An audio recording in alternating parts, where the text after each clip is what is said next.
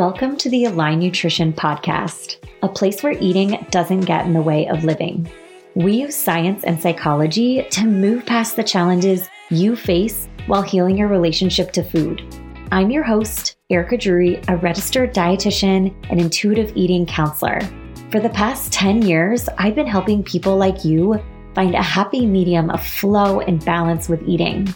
If solving these issues were easy, you would have figured it out already. Expect to learn a new way. Each week, you'll hear trainings, listen in on mini coaching sessions from people on your same path, and learn from other guest professionals. I'm so glad you've joined me.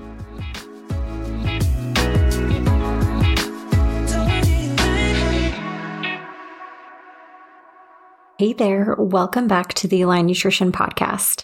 Today, we are talking about how to deal with discomfort this is one of the things that I hear from you the most on. You are uncomfortable, you want to exit the discomfort, and it's difficult to deal with. I leaned into this a little bit a couple weeks ago. Check out the episode on what to expect in healing your relationship to food. And so, this is kind of taking a small part of that and doing a bit more of a deep dive on discomfort. So, this process is established as uncomfortable. And it's a huge issue. And there's two different types of discomfort we have physical discomfort and we have mental discomfort. Physical discomfort is the one that I deal with the most as a dietitian. It's feeling full after eating, eating past the point of comfortable fullness. It's feeling bloated.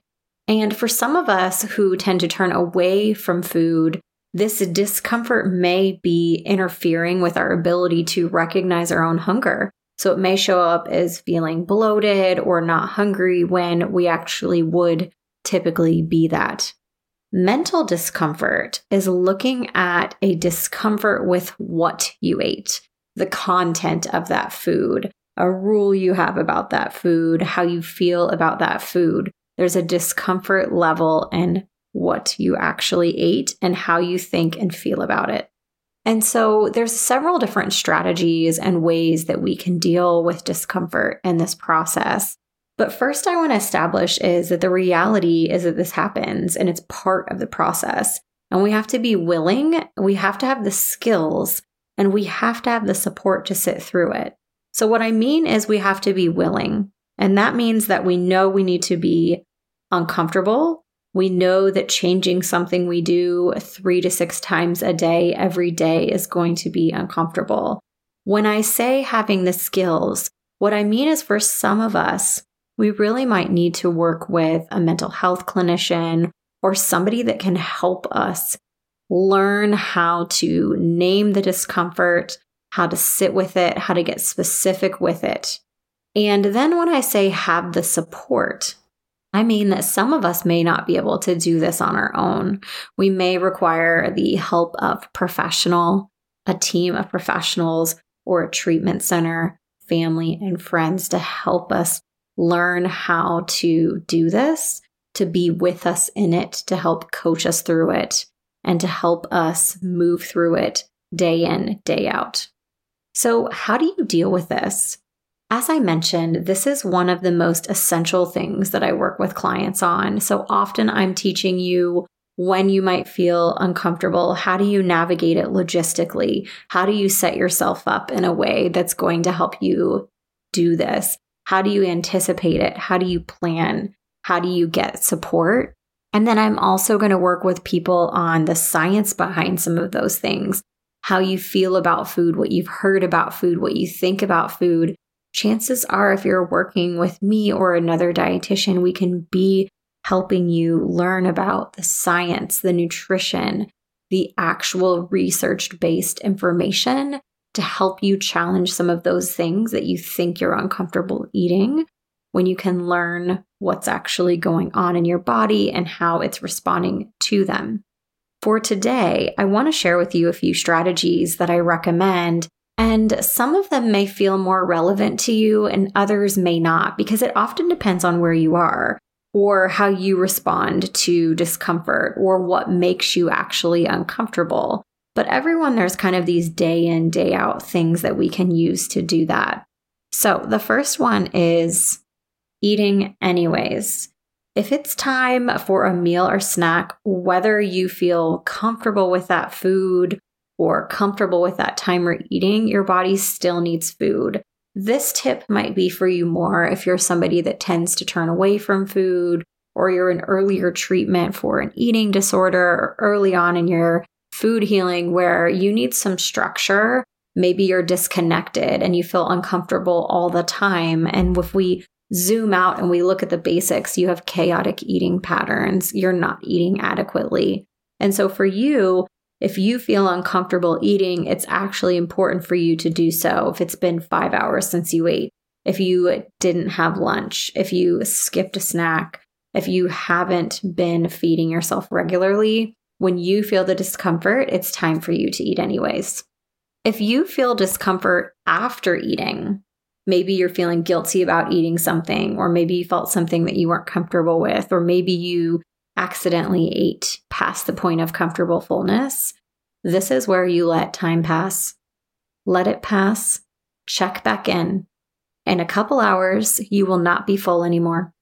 It will pass. It's a normal part of our physiological process with digestion, our body's using fuel, finishing out with that, and then ready to be refueled again. The next strategy I want to recommend to you is to challenge the why. If you're feeling discomfort about a certain food or how you might feel about that food, ask yourself, why am I feeling guilty? Why am I feeling uncomfortable eating this food? What is the answer that you hear back? Challenge it. Is this the absolute truth? What you're hearing back? Do you know it to be true? Is it true for you currently? Probably not. Maybe, maybe not. The next strategy is to plan out ways to be uncomfortable. Bring in these foods that make you uncomfortable every week, every other week. Make them foods that you're comfortable with. The goal is to turn them from things that you're uncomfortable in to being comfortable in. All of you want to feel more comfortable around food. You want to feel more comfortable in your body that is preceded by you moving through the discomfort so you can get to the other side. The next strategy I'll mention is to start small. If there is a food or a situation that you want to be comfortable with that you currently are, you need to pick a level one, a level two, and a level three to get you to that food or situation that you want to be comfortable with you may not be able to go from level one to level four. You need to pick something that's easier, something that makes you uncomfortable, but maybe not so uncomfortable that you can't manage it. Bring in support, have people help you with this. The last strategy that I'll share with you today on managing discomfort is to set your expectations. And I save this for last because it's the most important thing. It's normal to be uncomfortable and you will feel uncomfortable throughout this process. I mention that to you because a lot of us feel uncomfortable and we want to press eject. You think it means you're doing it wrong or the process is wrong or that you'll never get there. We tend to want to avoid discomfort. It's human nature. It's not you, it's not a personal thing. But we have to lean into it over and over and over again. And I think what it's always going to go back to is whether you have the skills, whether you're willing and whether you have the support to sit through it. So always be keeping those in mind. Do you need some more support? Do you need someone to help you develop the skills? And then reminding yourself that you have to push through discomfort, that it's part of the process, part of your process, part of everyone's process. And that's why everybody doing this work is so, so powerful. And overcoming discomfort is just one small part of that. I hope this helps you today and that some of these strategies you can go ahead and put into place tomorrow, this weekend, and it gives you a bit of an idea of this process. As I mentioned, it's one very small part of the work that I do with clients, but it's an essential one. It's really, really necessary. If I can ever be a support person to you, I'm happy to do so. And until next time. Thanks to you for listening. find me on Instagram at Align Nutrition. Let me know if you like this or if you have other topics or ideas for the podcast. I love hearing from you. If you've gotten something out of this, help us reach more people who need this message by subscribing in your podcast app. A nice rating and review also helps us reach more people and is so appreciated. I hope you enjoyed this episode, and until next time.